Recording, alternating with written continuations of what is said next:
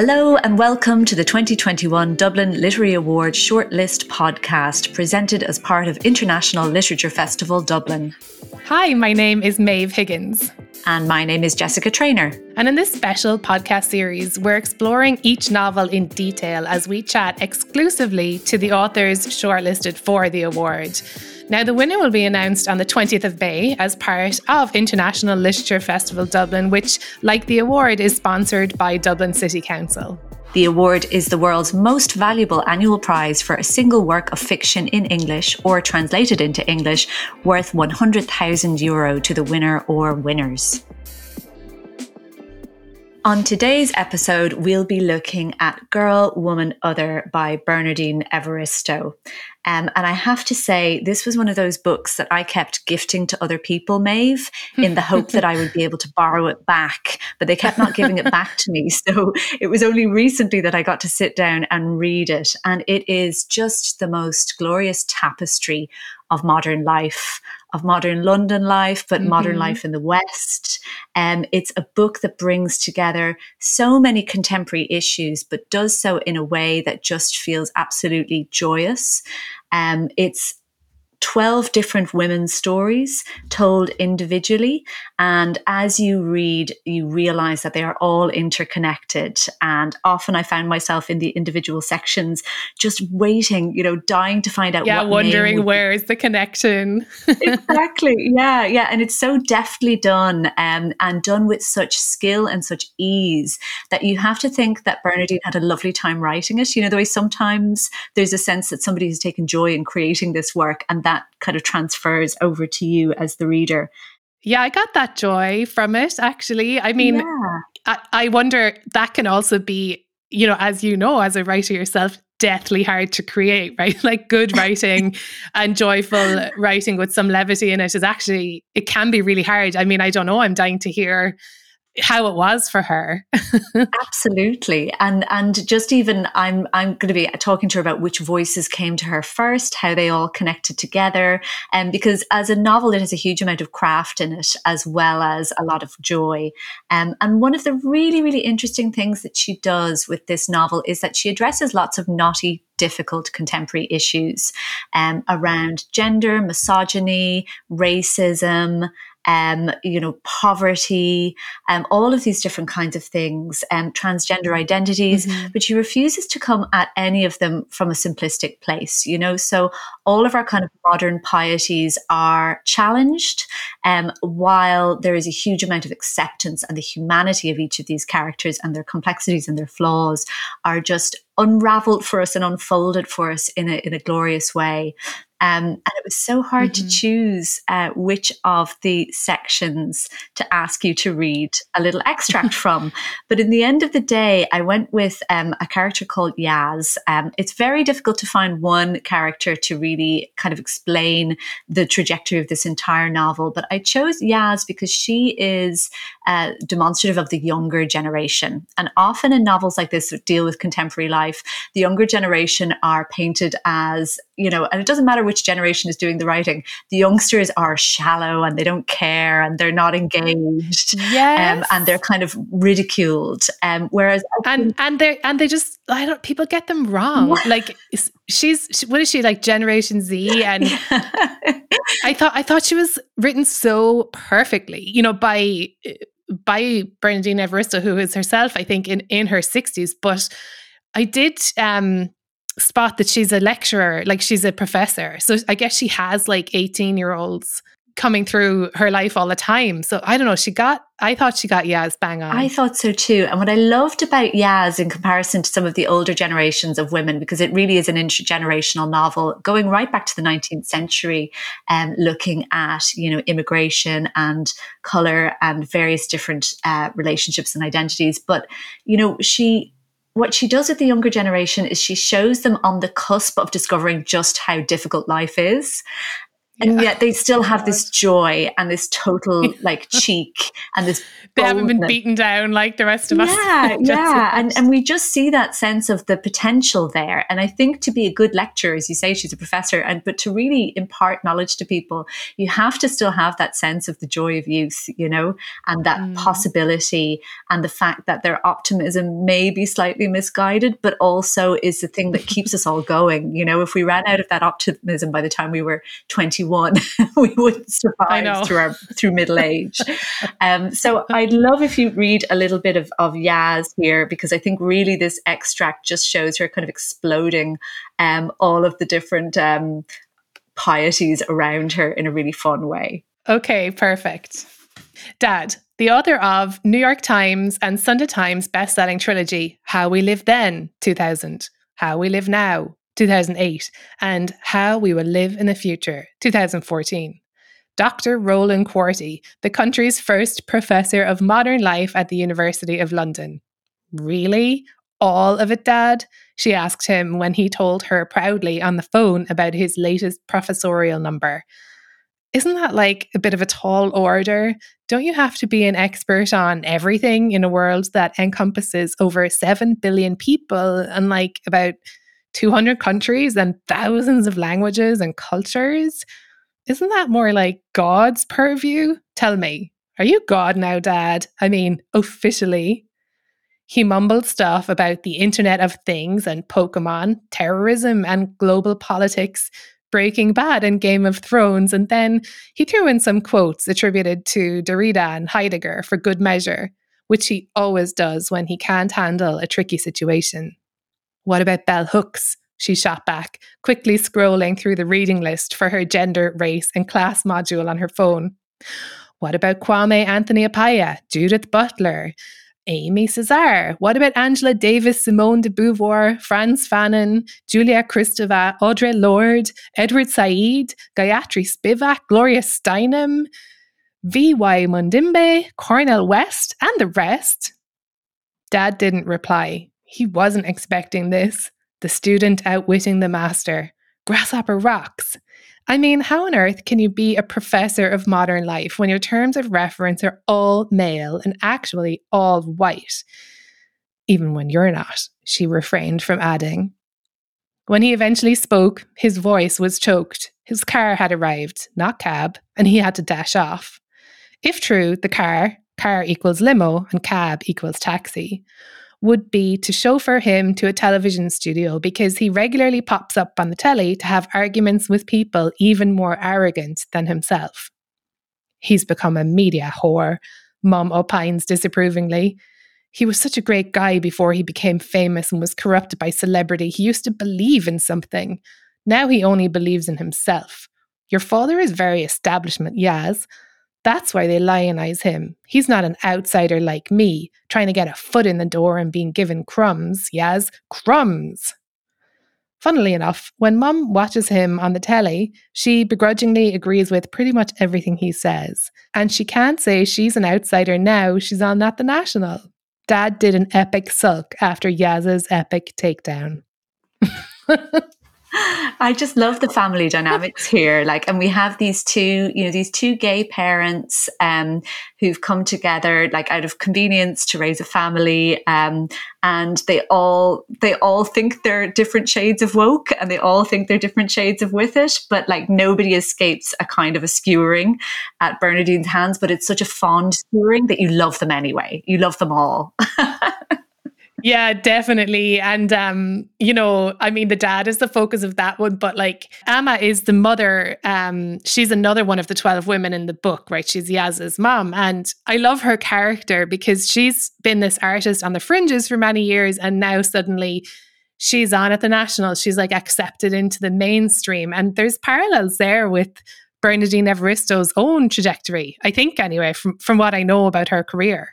Absolutely. Yeah. You know, you start off kind of at the coal face and the grassroots and everything like that. And then, you know, the mm. longer you are around, the, the establishment will kind of suck you in without you realizing it or not. Um, and yet at the same time, there's such a humanity to the book that everybody's foibles are kind of tolerated because they are the things that, that, that make us tick to some extent. Um, so without further ado, we'll we'll skip over and hear Bernardine talk about these amazing creations herself.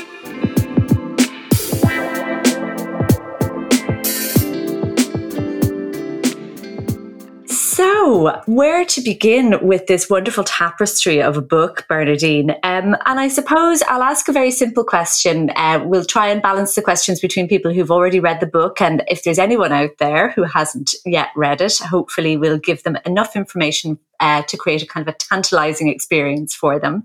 Um, but what I really loved about this book, one of the things I loved about it was the way that this tapestry of voices just kind of spread out and out and out and out while remaining connected. And I had the feeling that it could go on forever. Um, and I kind of wanted it to, to be honest. But uh, I'd love to know which of the voices came to you first in terms of the very beginning of the project for you. Yeah, well, hi, good to talk to you. Um, it was actually Carol who. Uh, so the book wasn't written in the order that it is now. You know that that became the final version. So Carol was a character in something I'd previously written for the radio, and it was I was commissioned by uh, the BBC to write a short story um, commemorating Dylan Thomas's centenary.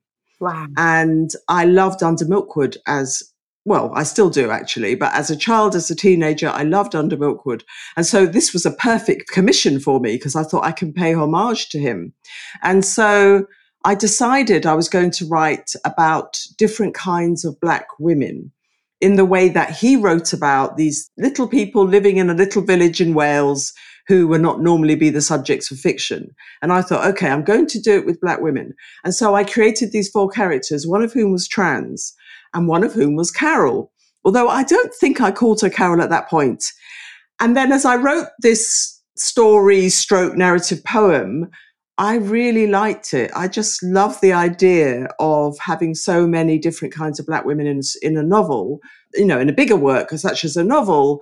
And so Carol then became the first character I wrote for girl, woman, other. And you know, this is a story I don't normally talk about when I talk about this novel, and I have talked about it six million times yeah. um, because it's a bit it's a bit kind of convoluted. but that actually was the origin of the book, and it was Carol who started the novel, and then at some point I shifted her to um, away from the front of the novel to sort of um, at the beginning, but not quite at the very beginning. Yes, yeah, yeah, and I mean that's the wonderful thing about the novel is that we we could approach it from so many different directions, um, and yet every story is is pivotal in terms of how this entire tapestry hangs together and how this entire community hangs together. Um, and it, one of the things I really loved about it was I, I, spent a little bit of time living in London when I was a student. And just to me, it, it was that London experience. And I think sometimes we can see London as this huge, faceless kind of international city, but actually it is this space of all of these tightly woven communities, even if they don't necessarily have the time to acknowledge each other. But one of the things I loved about it as well, because I have a bit of a theatre background, is the fact that the, the kind of defining moment in the event that brings them all together is Amma's opening night at the National. Um, and I've spent, uh, well, less time than I'd like, but I have gone to see lots of shows in the National during my time working in, in the Abbey Theatre in Ireland, which is our national theatre. So I would have been over and back a little bit. Um, so you really, really captured the atmosphere of the place, you know, both its kind of brutalist nature, but also its kind of, I suppose, its, its attempts to lean into a more progressive kind of theatre you know, these things take a time, but I, I love the notion that the last Amazon of Dahomey would be opening on the national stage. Um, and you have a background in theatre yourself, Bernardine. I do. Tell us a little bit about that. Well, actually, the, the novel opens with Amma, who is the only character um, really loosely based on myself, at least my younger self. And I came of age in the early 80s and I um, trained as an actress at drama school, um, what was then called Rose Bruford College of Speech and Drama. And they had what was called a community theatre arts course. And that was, the, I think it was the only one of its kind. And it was basically there to train actors to create their own theatre. And it was the making of me. So while I was there, I became very politicized. Uh, very much involved in the alternative theatre world and mindset. And when I left, um, I formed a theatre company with two of my fellow black women at college and it was called Theatre of Black Women. And I then spent the next six years working in theatre, first as an actor and writer, um, both together, and then um, managing, eventually managing the company. And the course that I was on, and I can't give it credit enough in a sense because it did train you to be an actor, but it also trained you to be a socially aware person. Mm. And, and the drama schools at that time were not like that they trained you in the skills of performance, and that was it. And then you were out there in the job market looking for work. Whereas we were given the skills to create our own work. And in a sense, that's what I've been doing ever since. So when I was writing Girl, Woman, Other, I really wanted to capture that moment that had been so important to me when I emerged into a very well, it's it's probably hard to think about it now, but a very male mm. theatre and performance world, and also um, essentially a white world, and there was really little opportunity for us as black women, and the work that was offered would be the kind of jobs you wouldn't want to take, you know, playing very kind of menial roles, and didn't want to do that. And, you know, today we have cross racial casting, we have cross gender casting, we have Glenda Jackson playing King Lear yeah. in her 80s. And, you know, it's very easy to forget that that didn't happen 40, 40 yeah, I have to gulp sometimes when I say this 40 years ago. it's like, whoa, that's a long time. And so Amma was about that world that I, I came out into. Um, came out because I was also lesbian in my twenties, and then I, I I went straight again, and it was a community of women of color and also women generally who were there creating our own artistic product without really having to respond to to men um, and in a very patriarchal society. So in a nutshell, that was what I was trying to capture with the book, that part of my early life. And it's so it is so wonderfully and vividly captured. And I love the moment where where Amma and Dominique meet and they start talking about being sick of the kind of roles that they're offered all the time yeah. you know, kind of nurse or nanny or criminal or that's it, you know, the, the, the options. Um, and I think the book really reflects on that kind of, that the progress that's been made over the past 40 years, um, but also on the fragile nature of that progress. You know, we're definitely not on safe ground here. And, you know, and, and I think the notion that history is kind of cyclical is very much alive in the book and the notion that although there are characters like the the transgender character Megan who is kind of carving a space for themselves that it's difficult and and that it's not simple and that nothing is black and white. Absolutely you know you don't you this is a tremendously humane book but you don't go easy on any of your characters and you expose and tease out all of their foibles in a way that i just enjoyed so much. Um, and i'd love to talk a little bit about how the younger generation is represented in the book because yaz is just one of my favorite characters. I think yaz is my raging id. You know i would love to be yaz um, and I think it's rare to see that younger generation um, portrayed in a way that feels slightly optimistic. You know, there's it's so easy to portray like post millennial Gen Zers as these awful, cynical, uh, self-absorbed people. That would have been the easy thing to do. But but we really, you know, Yaz has this wonderful kind of egotistical sense of herself in the world, but she is also open to experience, and she's at this wonderful point where her and her friends, Boris and Nanette, are kind of unencumbered by the realities of socio-political life and they're attuned to them and but really they're only starting to take effect and there's a sense of the cracks forming in their in their group. Um, and and we, why were you drawn to write about young people in this kind of more i suppose generous way do you feel? Yeah. Well you know i i really do like young people mm-hmm. and i like to have them in my life. I'm a i'm an academic as well so i teach at university. So as i get older the students stay the same age. You know the, the the undergrads usually come in at the age of 18 or 19 yes. Um, so that kind of keeps me in touch but I've also, for a long time now, had younger friends. Um, but then as they get older, I think, oh no, now you're in your 30s. You're starting to acquire all this baggage. So I need to make some younger friends because they haven't got the baggage. it's very self serving friendships.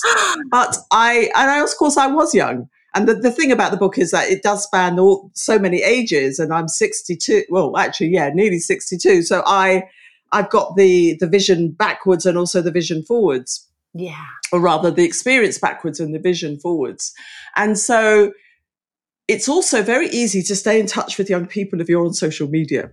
Mm-hmm. Because that's where they play out their dramas, and that's where you see the politics playing out.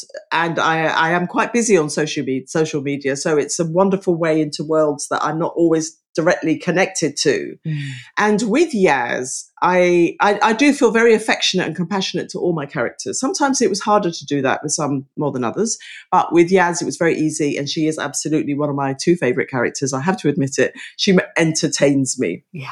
And she is very loosely based on one of my goddaughters, who is now way past it because she's nearly 30, as I tell her. it's like, you're old, you're nearly middle aged.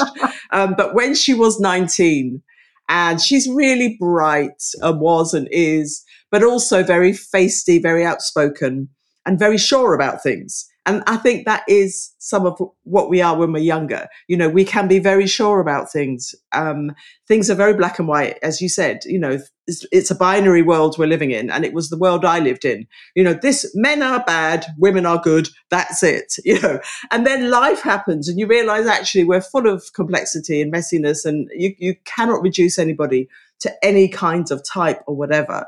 And so through Yaz, I was able to explore a young black woman who is, you know, in the sense at the beginning of her adult life, she's 19, she's at university, she's got her, you know, her squad of friends, and she is she is being very becoming very alert to the world around her she's very ambitious. She's actually comes from a privileged background, but she doesn't recognize that. You know, so I, am playing around with a lot of the politics of the moment as well. So Yaz is like, I'm a black woman, so uh, yeah, you're white, so you've got white privilege. And then her little white friend who grew up on a farm in in the east of England with no money and the farmer's in debt to the bank says, no, no, no, no, no. Don't tell me I'm privileged because you grew up, your dad's a professor and your mum's a theatre director. Mm. And you grew up in metropolitan London, whereas I grew up on a farm and everybody ends up working in a factory from my school. Yeah. So, and then Yaz is like, oh, yeah, I hadn't thought of that. so, so you know, the, it's all, you know, the book is, is so many things, as you said, but it's also, there's this politics, I'm playing with politics throughout it. Yeah. And nobody probably people can't see where, where, my politics lie because it's kind of delivered through all these different perspectives and points of view and they may clash. And in Yaz, I was able to sort of use her as a filter for all the things that I'm interested in with that young perspective, um, that young woke perspective that we, you know, I see around me at the moment. Yeah, yeah, yeah. I know. I love, I love that, and I love the moment where Courtney uh, starts quoting Roxane Gay. and Yaz is like, what? How, where did you hear? How did you know about Roxane Gay? You know, fantastic. Talking about oppression Olympics. Um, yeah. You know, you know, I, I do feel, you know, as I said earlier, I do feel it's a very humane book in the sense that, you know, obviously myself, I would find myself kind of cleaving to the leftist narratives at play, but I do, I enjoy all those challenges. I think they're wonderful. And did it feel at the moment, you know, I mean, obviously the book wasn't written yesterday, but you know, in this particular moment, I feel like a lot of the overarching discourse is around alienation and silos and and uh, a kind of disconnection and misunderstanding and the difficulties of communicating through social media. Um, you know, this this kind of really fractured modern discourse. Um, did it feel important to be writing a novel that's essentially about connection in spite of those things? Oh, interesting. Well, you know, I wasn't really thinking about that. Mm. But, you know, because the book does deal with so many different things, I think there are so many different ways of looking at it. And definitely, I was thinking about just very specific connection between the women because that was the way in which it could be a novel as opposed to short stories. Because as we know, they all have their own chapters mm-hmm. and it could have been very fragmented, but actually it is a cohesive novel. And so for that to happen, I had to have them into, in interrelationship with each other.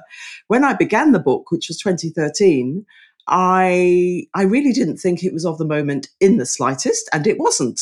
Wow. It's so interesting that what happened in between was me, the Me Too movement, which yeah. kind of raised the profile of women's voices, and Black Lives Matter, which raised the profile of black voices. And hey, hey, ho, you've got a book about black women, yeah. many black women with lots of different voices. And so then it became something that was topical.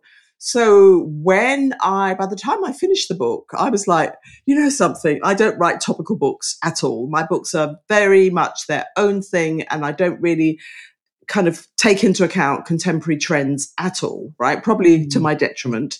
But with this book, I thought, my God, this is so on the money in terms of the conversations we're having at the moment. Surely it's got to do better than my previous books, just in terms of sales and so on.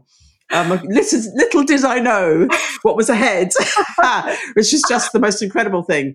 But it, yeah, so it became of the moment, yeah. but it wasn't when I began it. Yeah, but I mean, and again, it's for me what really what what really landed with me and what really spoke to me was that notion of just the simplicity of human connection and the necessity of human connection. You know, it's inescapable. All of these women are connected in a way that's absolutely believable um, and in a way that we see reflected around us in our own communities.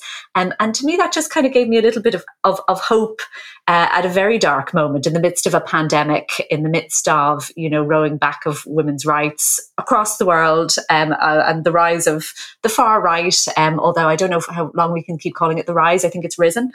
Um, mm. but, you know, just I think it's so important for us to be reminded about the actuality of connection. You know, it's not a discourse, it just exists um, and people are connected in this real human way. And I found that really beautifully mapped out in the novel. Um, but you did mention a few minutes ago, and I'm intrigued by this, and I was dying to ask you that some of the voices were a little bit more difficult to write and inhabit in terms of your own politics, which obviously this book is not about. So we won't ask you to nail those colours to the mast, but I think we have a sense. Um, I wanted to ask. Oh, you don't know. I might be a Tory. You don't know. um, I was intrigued about Penelope in particular because I thought she was a, a, a wonderful uh, creation. Uh, but I would imagine maybe one of the more difficult voices to write. Yeah, very good, very good. she was actually Penelope.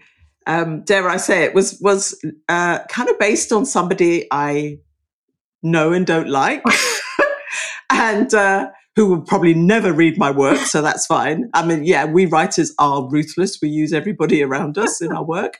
But so, yes. And so I wrote this character with this person I know in mind. And I think my interpretation of her was really one sided. And I wasn't allowing her to be a fully fledged human being because I was projecting into her my negative attitudes towards this person who was the bane of my life at one point. And so it was really hard to make her likable.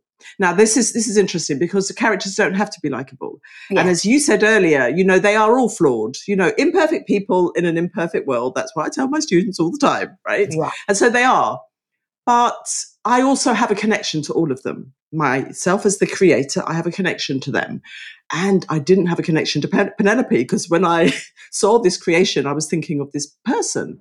And so I had to work really hard, you know, and I, she was, yeah, just to, to, to give her that humanity. In a sense, I had to get past my own feelings in order to bring her to life as somebody who was just complex like everybody else. And she has yeah. all different sides to her. Mm-hmm, absolutely. And ends up, without giving too much away, be, being pivotal, I think, in the novel um, in terms of, of, knitting everything together for us. Um, we talked a little bit about the young people in the novel, but one of the, the real discoveries for me throughout it were the, the inner lives of the older women in the novel.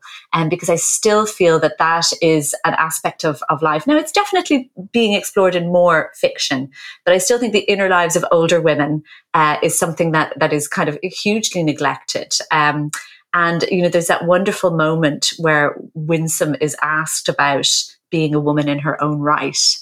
And she realizes that she's never been a woman in her own right. She's gone from being a daughter to being a wife to being a mother.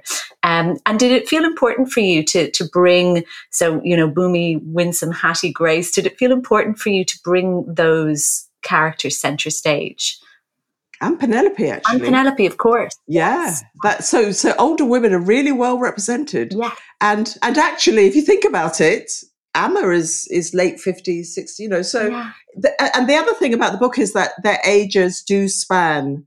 Their most for most of them, really, it does span their entire lives. Yes. So even though you might meet Hattie at ninety three, you also know you knew about her before she was born, actually, through her mother. Yes. so and you've seen something of her childhood and so on it was really important and this is this is a drum i have been banging for some time now and that is the way in which older women are just marginalized in fiction, but actually in life as well. Mm. And when the more I think about it, the more angry it makes me, and the more um, the more I want us to to wake up to the fact that when you've lived a long life, you have more stories to tell, not less. And yet our society is just obsessed with people just arriving. Yeah as adults, you know, all these profiles you see or features all the time in the magazines, in the newspapers, it's always about somebody who's just emerged, as opposed to somebody who has such a breadth of knowledge and experience and wisdom and insight. And so as we get older, I would argue that we are more interesting, yeah. right? Yeah if you if you're able to get beneath people's facades because also our facades are probably more in place as well because we're more guarded because we've had more experience of life and so it was so important for me to have the span of ages and also to have older women who were out there and making the most of their lives and not being crushed by it. Yeah. Because that is what happens when we see older representation, often, not always, in, say, fiction uh, and to a certain extent on, on television or on screen, they are people who are damaged, you know, and, and or they have dementia. Yeah. I haven't seen The Father, and I'm sure he's wonderful, Anthony Hopkins. And I was thinking, what is this film about? Because I hadn't really heard about it. And then I saw it was about an old man with dementia. And I thought, okay, well, this is a big subject for everybody in our society. And of course, we should have those stories out there. But I think we have too many of them out there about older people. Mm. And actually, there are so many other ways in which we can explore people at a great age. Mm-hmm. And that's what I'm trying to do with the book so that there are triumphs in all of their lives. And even when you get to Hattie's age, and she is 93, she's still independent. She's compos mentis. She's formidable. She's fierce. And she knows that she's at the end of her life, but she's not going into a care home no, they're not going to, like she says, you know, I'm going to blow my brains out. That's how, that's what I think about your care home. You're not going to take me. And I love that feistiness. So I think it's a big issue that we have to keep talking about because because we have been made invisible. Yes. Yeah. I, just just one more thing. So I I've been doing, you know, in my sort of post booker glamorous life, I've been doing photo shoots and I was doing some photo shoots with a photographer who um, doesn't like you to wear makeup or to to use any filters, and we know that filters are par for the course with photographs for everybody basically these days. And I just thought, yeah, but you're used to photographing 19 year olds. you know, come on, I need the makeup and I wouldn't mind just a soft filter. Yeah. Because all we see, all we see are young people or older people who have had stuff done, you know, actors and so yeah. on who had stuff done. Anyway, I'll leave it there. no, but it's mean it's so interesting and it brings me back to the notion of what you were saying about about Glenda Jackson playing King Lear. And I think we're so used to this narrative of, you know, flawed man loses his power, gets old, loses everything, and we feel sorry for him. And I, I, I we, we, don't necessarily see that played out with women. We just see battle mm. axe. That's right. It's kind of That's right. King Lear. Oh, he did some things wrong, but we're sorry for him in the end, and it's a tragedy, by the way. Uh, whereas yeah. you know, Goneril and Regan are the bad guys. It's it's an interesting dynamic, and it's one I've been thinking about a lot. And and and as you said, the notion that none of these women are crushed I thought was such an important mm. thing in the book, um, and really, really hopefully up, uplifting, uplifting for the reader. Essentially, yeah. you know, that's if, if that's a result of the book, then I'm really, I think it's a job well done. Absolutely, and I'm just I, the vision of of Bummi, Bummi with her cleaners going to the Niger Delta and cleaning everything up. I just thought it was one of those glorious kind of flights of fancy in the book. I just loved it. Um, but just to, to go back to the notion of, of the, the areas of complexity in the book, I mean, one of the kind of plots that really sucked me in was the relationship between Dominique and Nzinga, because I just thought it was so, again, it feels quite new to see domestic abuse and coercive control depicted in a same sex relationship. Um, and I, I found it really, really moving. Um, and yet, with with Nzinga as well, there was the sense that you know this is not just a villain; this is somebody whose attitudes have been formed and hardened by trauma.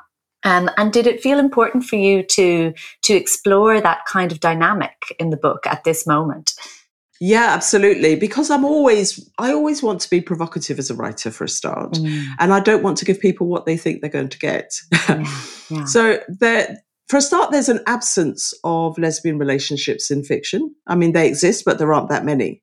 And I did not want to present an idealized relationship as, a, as in the same way that my characters are not idealized. They are very real people. So I wanted this to be a very real relationship.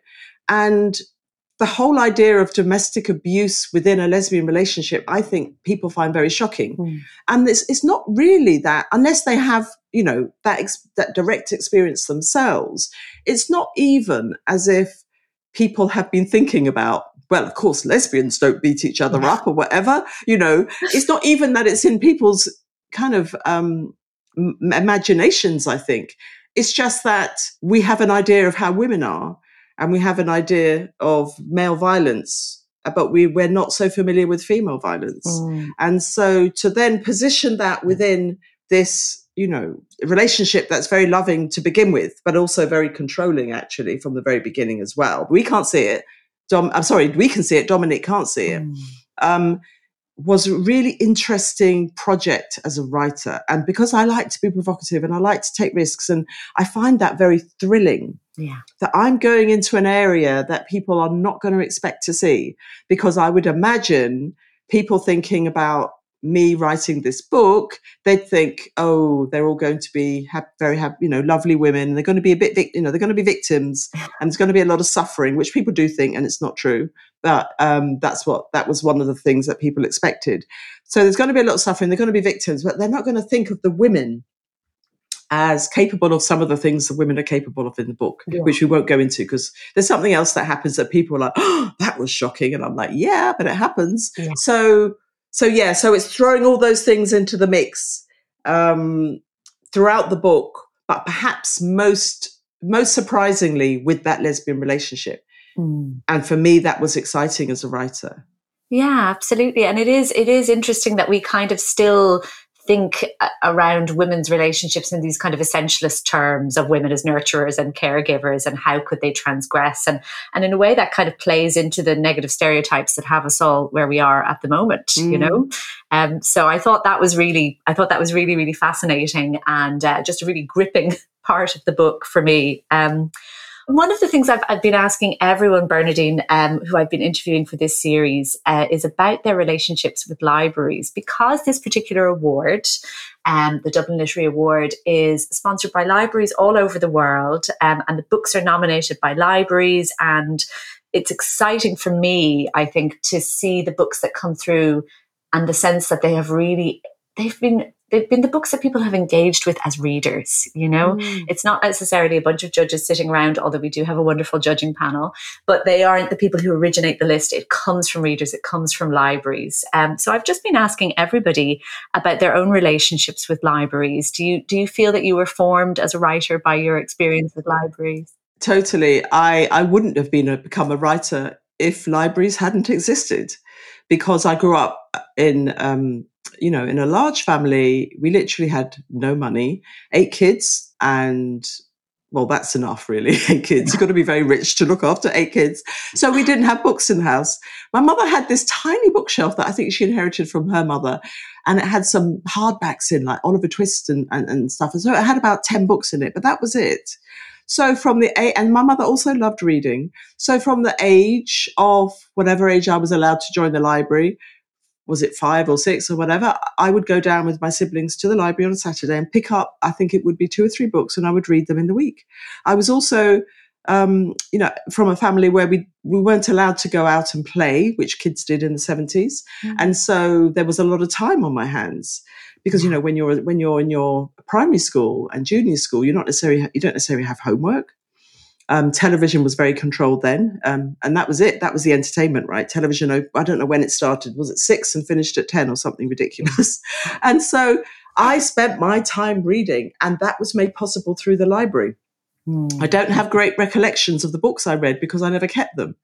And so that's interesting, isn't it? So they, but, but they went in, they went in, they went in and they took me into the world of my imagination and and then other aspects of my life such as you know going to the youth theatre and then going to drama school and writing at drama school all also contributed towards me being a writer but it began with reading books and i was only able to read books because of our local woolwich town library which was free and it's still there but unfortunately now it's well it's not unfortunately now it's being used as a sort of community space and you see all Mm. these children having tutorials and group after classes and stuff and it's lovely and a lot of people using the computers and i, I hope they're still reading books but see, see the other thing to say is that well, I, I, obviously i studied literature at school as we all did english and, and, and read books but it was a very prescribed reading and Mm. also the interpretation of those books was very controlled by the teacher. So you had to you had to um, agree with the teacher's interpretation of text and i think that was a really bad way of teaching a really um, flawed pedagogical system from that era. But me choosing my own books at the library the range of books that you had in a library that was the other thing. And the fact that it could accommodate every age that you were right up to adulthood. That made reading for me something so exciting and adventurous and took me into other worlds as my as my reading age progressed. And so yeah i can't i can't praise libraries enough. And it's it's so tragic that in in the uk they've been underfunded for so long now Absolutely. Um, and I, it's interesting, just as you were speaking there about the kind of notion of age ranges, I, I was struck by a, a, memory from my own kind of engagement with libraries, which was when I graduated out of the kind of children's section of libraries. It's the only time in my life when I had a kind of a reading crisis because I didn't know what to do next. You know, there was just then the vast span of the adult library, which at the time, and I think in, in Ireland too, you know, there have been a slight kind of a slight diminishment in the in the maybe the the the scope of books that are available in some places because computers and things have been introduced but still most of them are fantastically stocked and the system here is really really good. But there was that sense of oh my god there's this ocean of reading and where do i start you know? And but i think really that speaks of just how well guided the reading experience was in those earlier ages that you know you you could graduate to another level and this whole new vista of books would open up for you within that age range. But look i'd just like to thank you so much for chatting to us this morning. Well, that was you. absolutely fascinating um, and i could i could keep you here all day chatting about the book. And i would really encourage any of our listeners who haven't read it yet um, to get their hands on it. You really won't regret it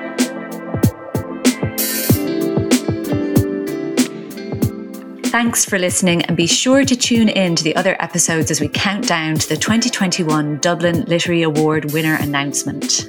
And wherever you're listening from, you are invited to join us for the online award ceremony on Thursday, the 20th of May. You can book your free ticket at www.ilfdublin.com and browse all the other fantastic events in this year's International Literature Festival Dublin programme. Thank you.